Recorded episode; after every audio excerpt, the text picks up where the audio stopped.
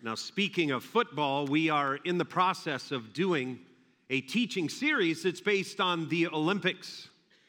I'm a huge Olympic fan. Huge Olympic fan. Yeah, that's right. You can cheer for that. Thank you, Joe. I'm a huge fan of the Olympics. And what we've been doing is we've been processing biblically through different events that are mentioned in the scriptures that assimilate well with the Olympics. We talked about wrestling, where Jacob wrestled with God and his name was changed from Jacob to Israel. We talked about the long-distance reality that Scripture talks about, a foot race, which is looks toward or references a marathon, that idea of the Christian faith being a long race, it's not a sprint.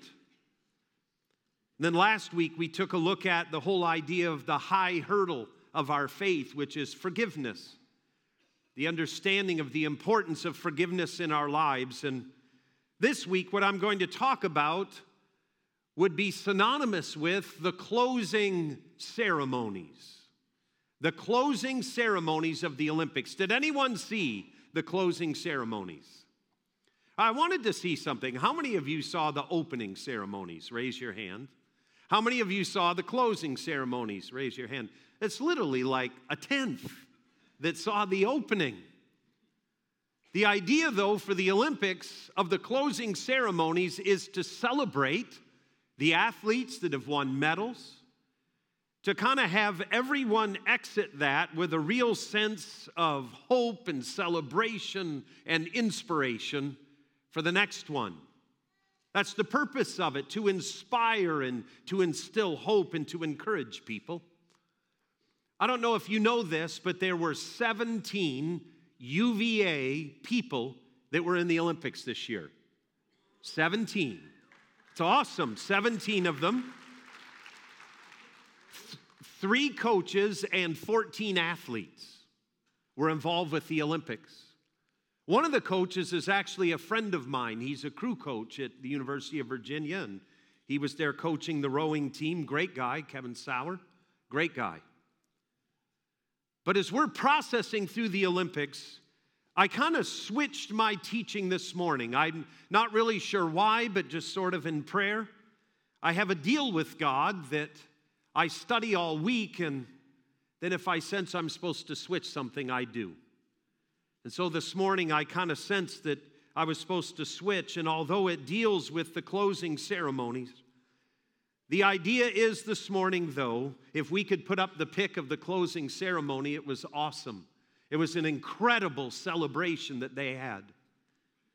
But what I'm going to talk about this morning with the closing ceremony of the Olympics is I want us to kind of take a jumping spot or a jumping point by reading together First Corinthians chapter two, verse nine. First Corinthians chapter two, verse nine, I took this out of the King James Version because it's a little more poetic. Here's what Scripture says. Read it out loud with me, if you will. Ready? Out loud. I have not seen nor ear heard, neither have entered into the heart of man the things which God hath prepared for them that love him. One more time, read it out loud. I have not seen nor ear heard, neither have entered into the heart of man the things which God hath prepared for them that love him. Here's what Paul's writing to the church of Corinth. Get ready to have your mind blown. That's what he's saying. Get ready to have your mind blown. So what I want us to do together this morning is we're going to look at the closing ceremony found in Scripture. What is kind of the closing of Scripture? Because as with the closing ceremony for the Olympics, it has got a sense of grandeur, culture. It's got a sense of celebration. It's sort of the grand finale. It's got hope. It causes us to celebrate and inspire. And kind of the grand ending of the biblical story does the same. And so what we're going to do together is we're going to take a look at kind of the closing ceremony of Scripture. What does it say? How does it communicate to us? And listen, whether you're a college student or you're up in your senior years, what we need to understand is that the closing message of Scripture is absolutely critical to our faith as we follow Jesus. So what I'm going to ask that we would do together is we're going to take a quick look at Revelation chapter twenty-one. It's page one thousand four in the Scripture that we provide. But we're going to take a look at Revelation chapter twenty-one. The heading on it says, "A New Heaven and a New Earth." I could have also put there, although it's not referenced here, you will also get a new body. New heaven, new earth, new body. That's what Scripture tells us. How many of you are exceptionally pumped about the new body? Raise your hand. Everyone does. I will promise you that when I get my new body, I'm going to look like Hulk Hogan. God and I have a deal, and that's the deal. I'm going to walk, I'm, I'm going to, you know, and I would say Samson, but I'm convinced that Samson was built like me, not Hulk Hogan, because the incredible things that he did with strength and with power, no one could believe it, much like myself when you look at me. So the deal with God is, is that when I get my heavenly body, I'm going to look more like Hulk Hogan before he got into politics. Now, Scripture tells us in the grand celebration, the grand final celebration of Scripture, here's what the Bible says to us. There will be a new heaven and a new earth. That God's ultimate intent for all of creation will be made new. And so John the Revelator writes to us as God allows him by his grace to look into the future. And John looks into the future and he writes the book of Revelation. And under the inspiration of the Holy Spirit, this is how the book of Revelation ends. Here's what it says, or near to the end. It says this, "Then I saw a new heaven and a new earth. For the first heaven and the first earth had passed away, and there was no longer any sea." We're going to come back to that in just a moment. That's a key phrase, no longer any sea. Here's what John says. "I saw the holy city, the new Jerusalem, coming down out of heaven from God, prepared as a bride, beautifully dressed for her husband." We're going to come back to that as well. And he writes, "And I heard a loud voice from the throne saying, 'Look, God's dwelling place is now among the people, and he will dwell with them. They will be his people, and God himself will be with them and be their God. He will wipe away every, he will wipe every tear from their eyes. There will be no more death or mourning or crying or pain, for the old order of things has passed away.' He who was seated on the throne said, 'I make everything new.'" I'm just going to tell you, a shout for joy goes right there.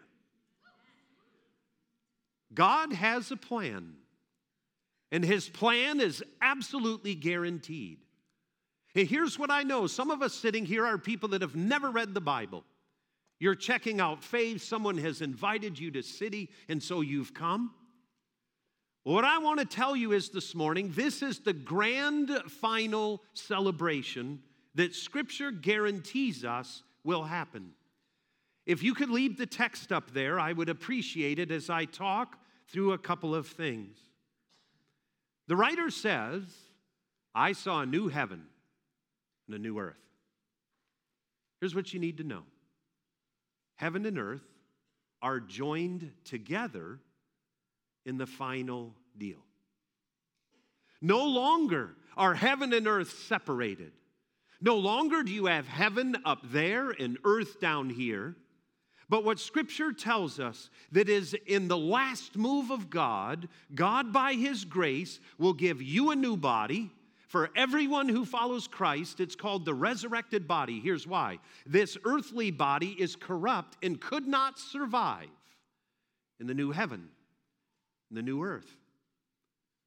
By the way, just so you know, the ultimate victory for the Apostle Paul is not that you go to heaven. The ultimate victory for the Apostle Paul is the resurrection of your body from the dead with a new body that can live in the new created heaven and earth. That's Paul's ultimate victory. You want to know why? For him, that's the ultimate victory over death. The fact that we will be resurrected from the dead, and just as Christ was raised from the dead on the third day at Easter, you and I on that day will be resurrected as well. And Scripture promises you, you will have a new body that can live forever in the new heaven and the new earth. By the way, a shout of hallelujah goes right there as well. When you look at what the Apostle Paul writes, you discover there's a new body that we will get, and John the Revelator writes that there will also be a new heaven and a new earth. Here's what he says. The first heaven and earth have passed away, and there's a key phrase, and there's no longer any sea. Now, some of you sitting here go, I like the ocean. What's the problem? I want the ocean. As a matter of fact, how many of you sitting here right now wish you were on vacation at the beach? Admit it. Confess it with all your heart to God and to man. You wish you were at the beach right now. Well, the Scripture says there will be no more sea. Why? Here's why. In Jewish theology, the sea is where all the evil comes from. That's why. And if you look in the book of Revelation, evil comes out of the sea. That's where the beast comes from. That's where evil comes from in Jewish theology. That's why, by the way, when Jesus steps out of the boat and he walks on the water and he does it at night, what you and I need to know is that to the Jewish mind, Jesus is dominating the two sources of evil. He's walking on the sea. That's where evil comes from. And he's doing it in the middle of the night. That's when evil penetrates life. And so here Jesus is, walking on the water, like taking a stroll through the park. And then he says to the second best named man in all of Scripture, Peter, come out of the boat, come and play. Peter does. And although it may have been three meters before he sinks, he still did walk on the water. And the promise here is this, that Jesus dominates evil. That Jesus dominates evil in the middle of the night when evil happens. You see, in the book of Revelation, John the Revelator sees into the new heaven and the combination of heaven and earth, and when he sees them together, he notices something that blows his mind. No more sea. No source for evil. Evil will be permanently removed, and we will live forever and ever. Now, for those of you who are a little bit bummed out because you like to fish, how many of you like to fish? I love to fish. But here's what's cool. In a few minutes, we're going to read another final text, and it talks about a river. And I believe there's going to be trout this big in the heavenly river. And when I fly fish, I'm going to catch one on every cast. That's just me thinking out loud. Now, the idea is, though, is that John the Revelator looks into the future and there's no longer any sea. The source of evil is gone. And then he says, I see the holy city of Jerusalem coming down out of heaven. It's that idea of heaven is now combined with earth, and one thing that's not mentioned is the temple. There's no temple when the heaven and earth are combined. Want to know why? You will worship God everywhere, all the time. And sin has been done away with. So the sacrifices of the temple are no longer needed.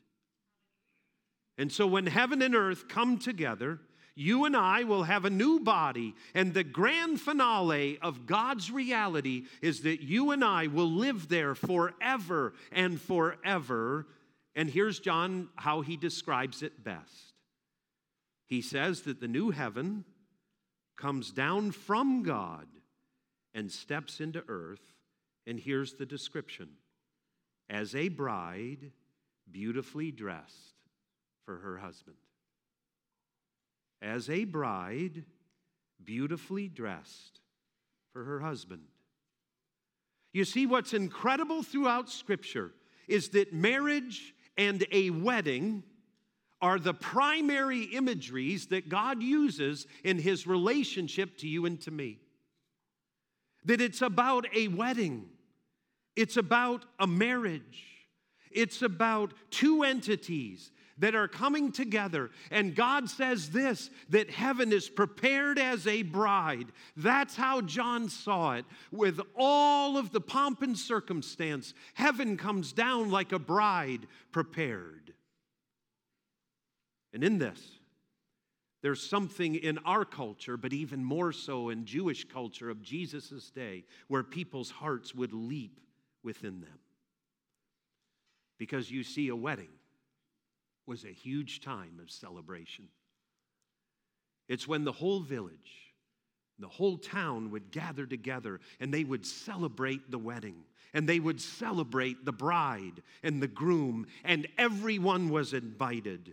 And the idea of a wedding was a time where the family of the bride would take and literally mortgage everything that they had, and they would throw a huge celebration, and all of their friends and all of their family would come for a massive, massive feast, and the feast would last for days, and people would party and drink wine and celebrate.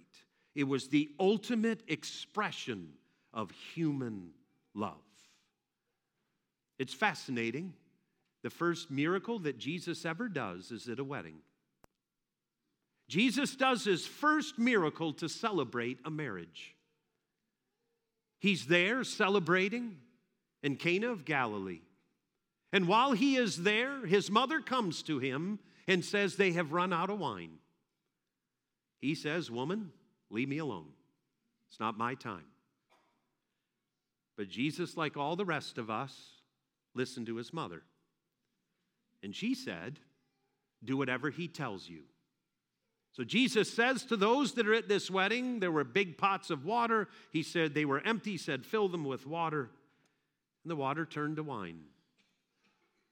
And the person who was running the whole wedding came and tasted the wine and said to the dad who had provided it, you saved the best wine for last. Normally, the best wine comes out first. And literally, this is what Scripture says. And then when everyone gets hammered, you bring out the junk. Pete Hartwig translation. But Jesus turns water into wine. It was not his time yet, but you see, you have to understand, marriage is critical. Weddings are critical. If the dad had run out of wine, it would be such a shame and such a cultural disgrace that he would have not been able to face his friends and his family and the people in his village. You see, weddings are huge. They are the ultimate expression of love between people. And it's this that God capitalizes on and uses that. And that's what John sees as he sees heaven coming down, joining with earth. It's like a bride beautifully adorned and coming to meet her groom. Not only this, but Scripture tells us earlier in the book of Revelation, chapter nineteen, that everyone who has said yes to Jesus will take place at what's called the wedding supper of the Lamb. That wedding or marriage theme, that grand finale, is something that just permeates the end according to God. Here's what is written by John the Revelator in chapter nineteen, verse six. Then I heard what sounded like a great multitude, like the roar of rushing waters, and like loud peals of thunder and shouting, Hallelujah, for our Lord God Almighty reigns. Let us rejoice and be glad, give glory to him, for the wedding of the Lamb has come, and his bride has made herself ready. Fine linen, bright and clean, was given her to wear. Then the angel said to me, write this, blessed are those who are invited to the wedding supper of the Lamb. And he added, these are the true words of God. You can bank on it. You can bank on it that if you are a person who is a follower of Jesus, you will receive an invitation to the wedding supper of the Lamb. Now, I was at a wedding a couple summers ago that I wish all of you could have been there with me. I wish you could. It was in downtown Philadelphia. I love Philadelphia because of cheesesteaks. But Philly, the city of brotherly love. My wife had a family member that was married in Philly. She was married in a church where some of our founding fathers worshiped, and they're buried in the cemetery in Center City, Philly, right around that building. It was incredible. I wish you could have been there. It was drop-dead gorgeous. Fran's cousin was married, and she was a beautiful bride. Not only that, after that, we went to this gorgeous hotel, and the party began. It was awesome. Here's why.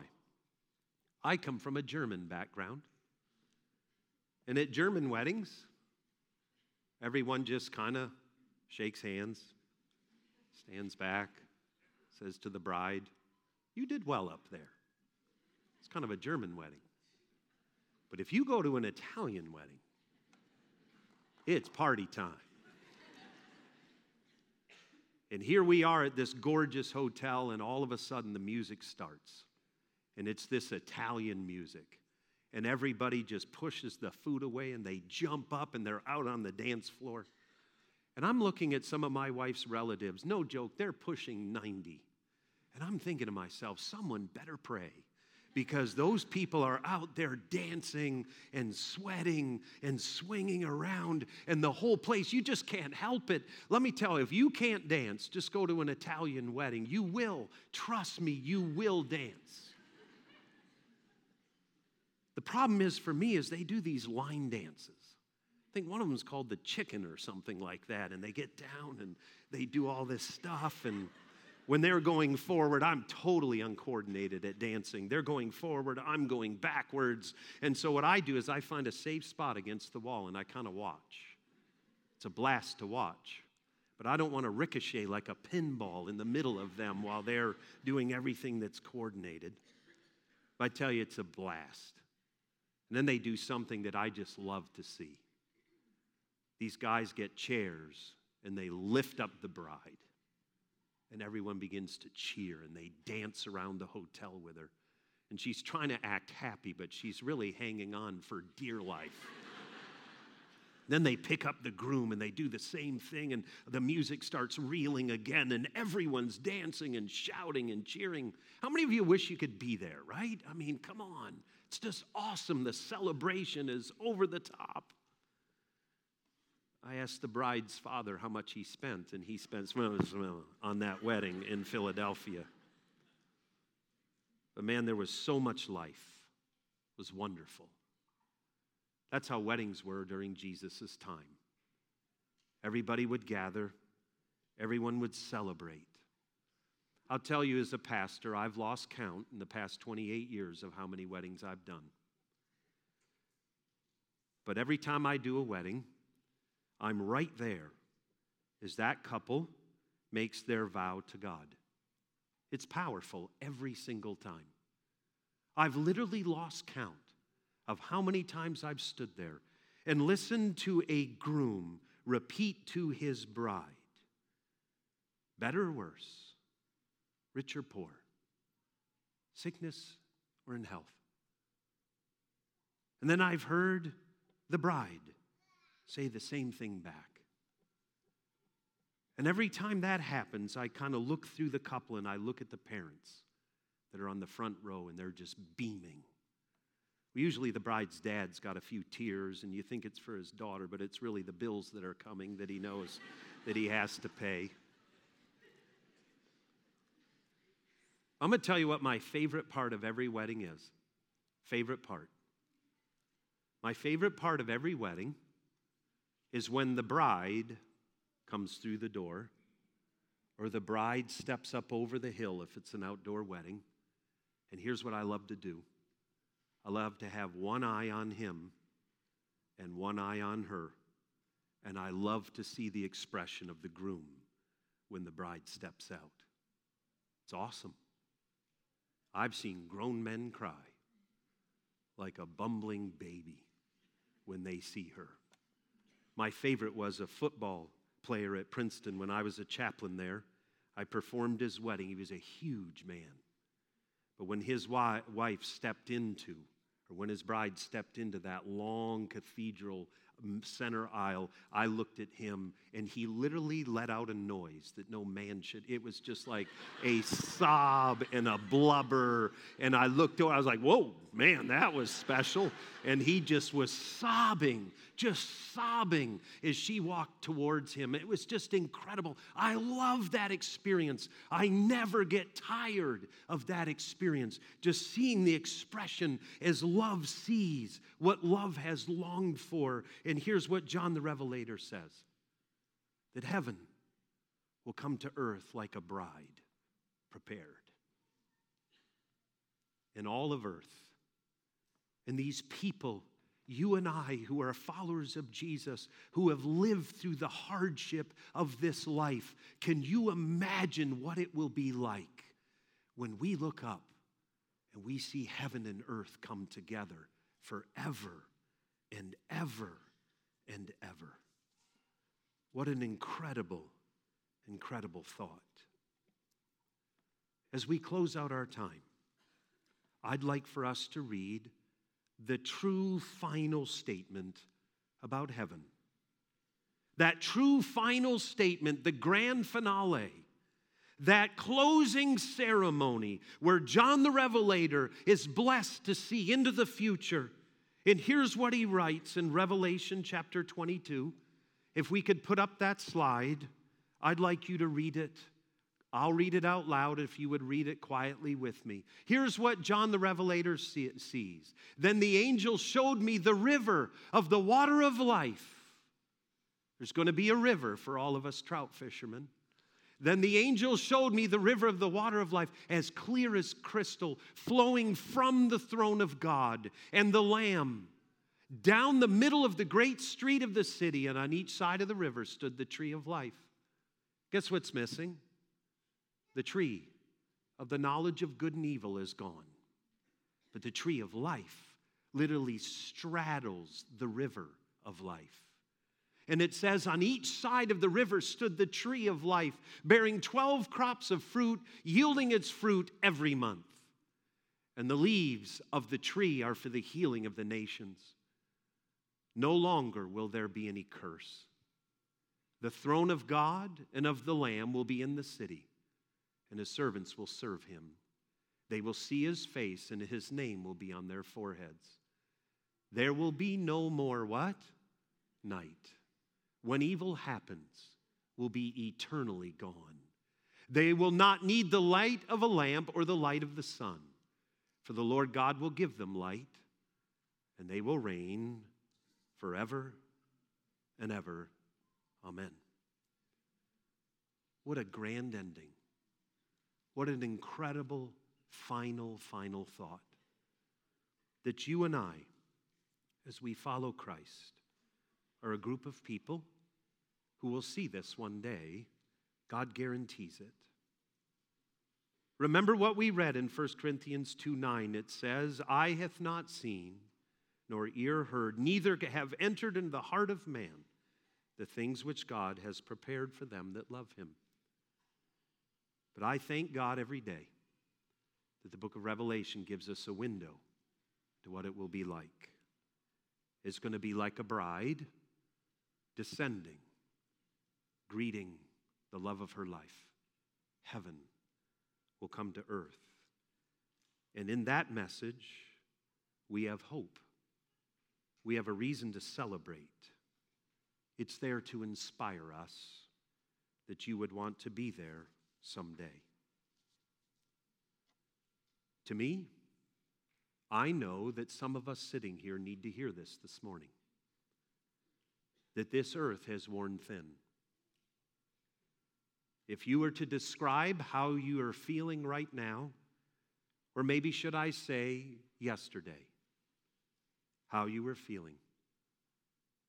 You were feeling worn out and tired, broken, hurting. Yesterday, I drove back from seeing my dad. I went and surprised him. He turns eighty-four today. Since I obviously couldn't be there today, my son and I drove down to see him yesterday. When I was driving back, I saw the name of a town just south of Lynchburg. You know what the name of the town is? Hurt. H U R T. Hurt, Virginia. I would move. That's just me. I wouldn't want to live in Hurt. Not interested in living in Hurt.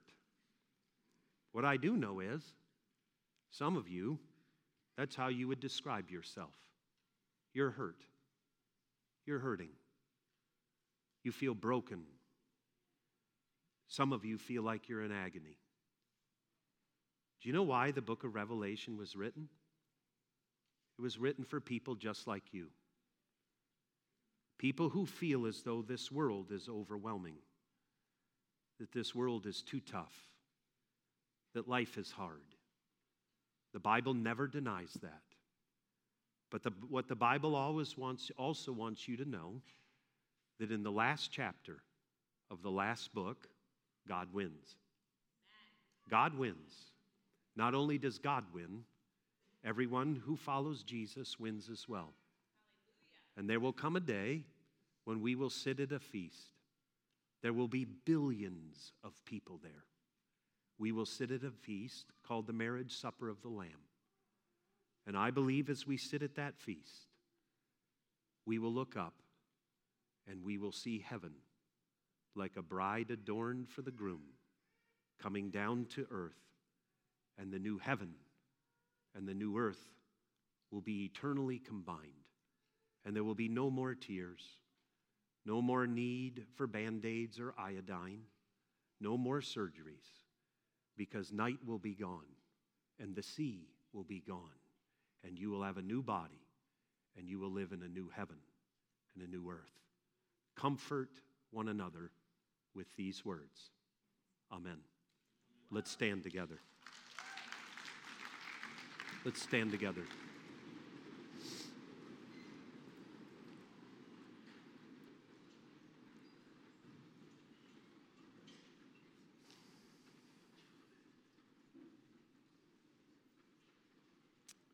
As we stand together, I'd like for you to close your eyes in God's presence.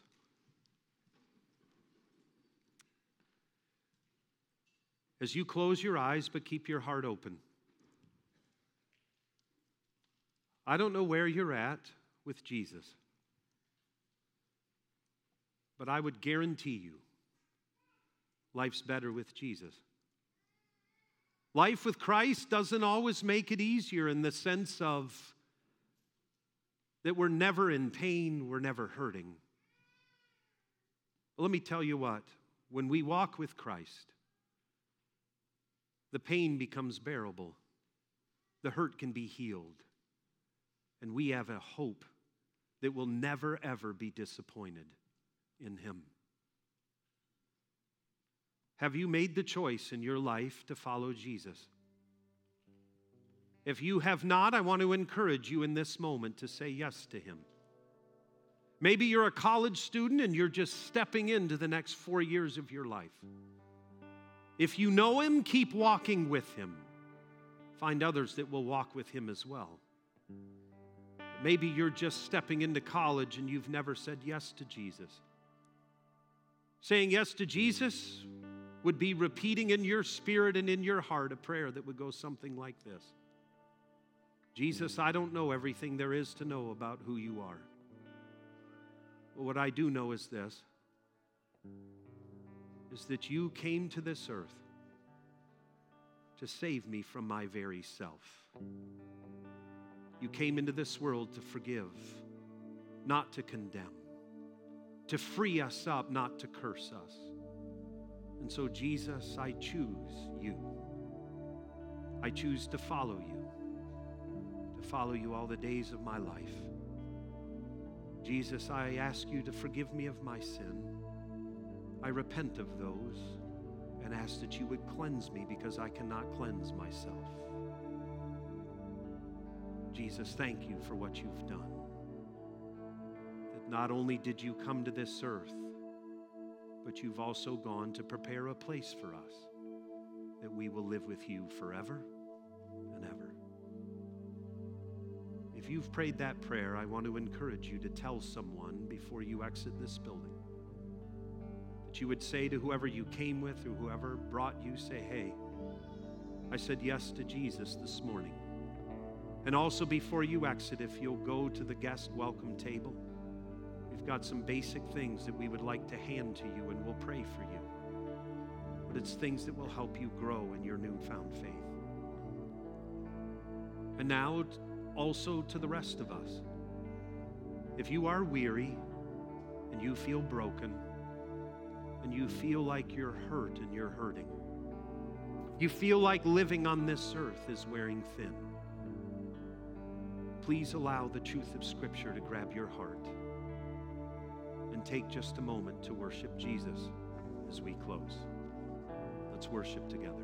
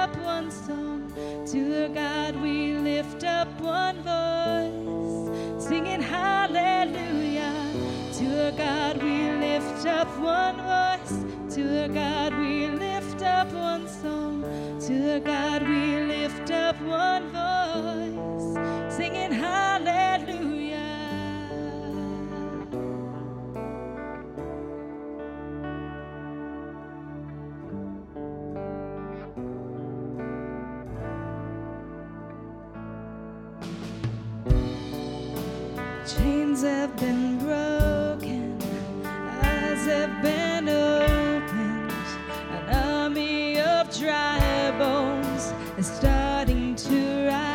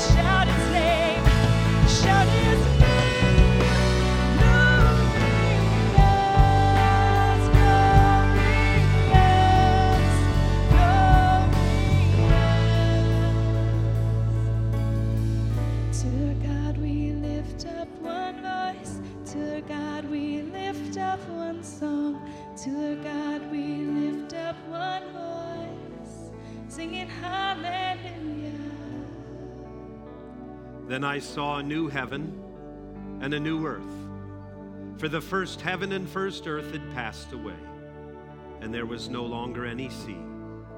I saw the holy city, the new Jerusalem, coming down out of heaven from God, prepared as a bride, beautifully dressed for her husband.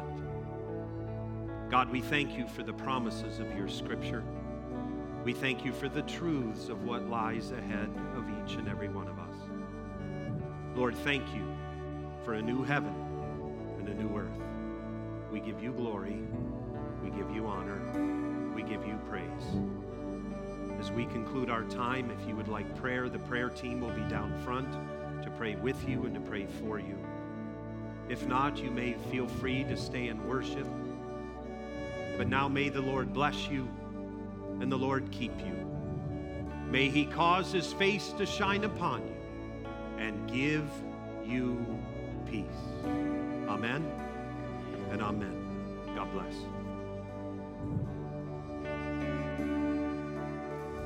Sing to our God. To God we lift up one voice. To God we lift up one song. To God we lift up one voice, singing hallelujah. To God we lift up one voice. To God we lift up one song. To God we lift up one voice, singing hallelujah.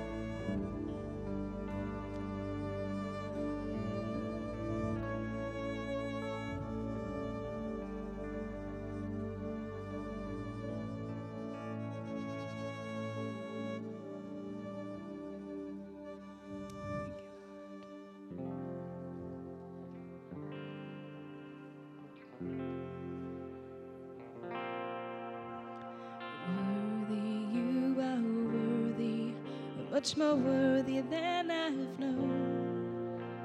I cannot imagine just how glorious you are, and I cannot begin to tell how deep love you breathe. Lord, my ears have heard of you, but now my eyes have seen.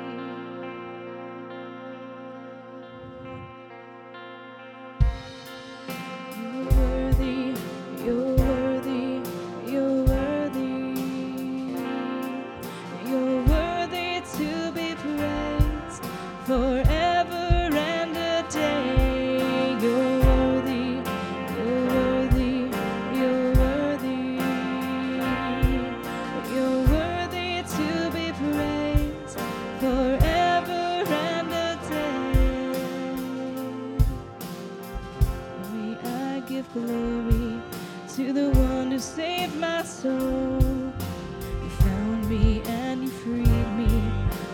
shame that was my own, and I cannot begin to tell how merciful you've been.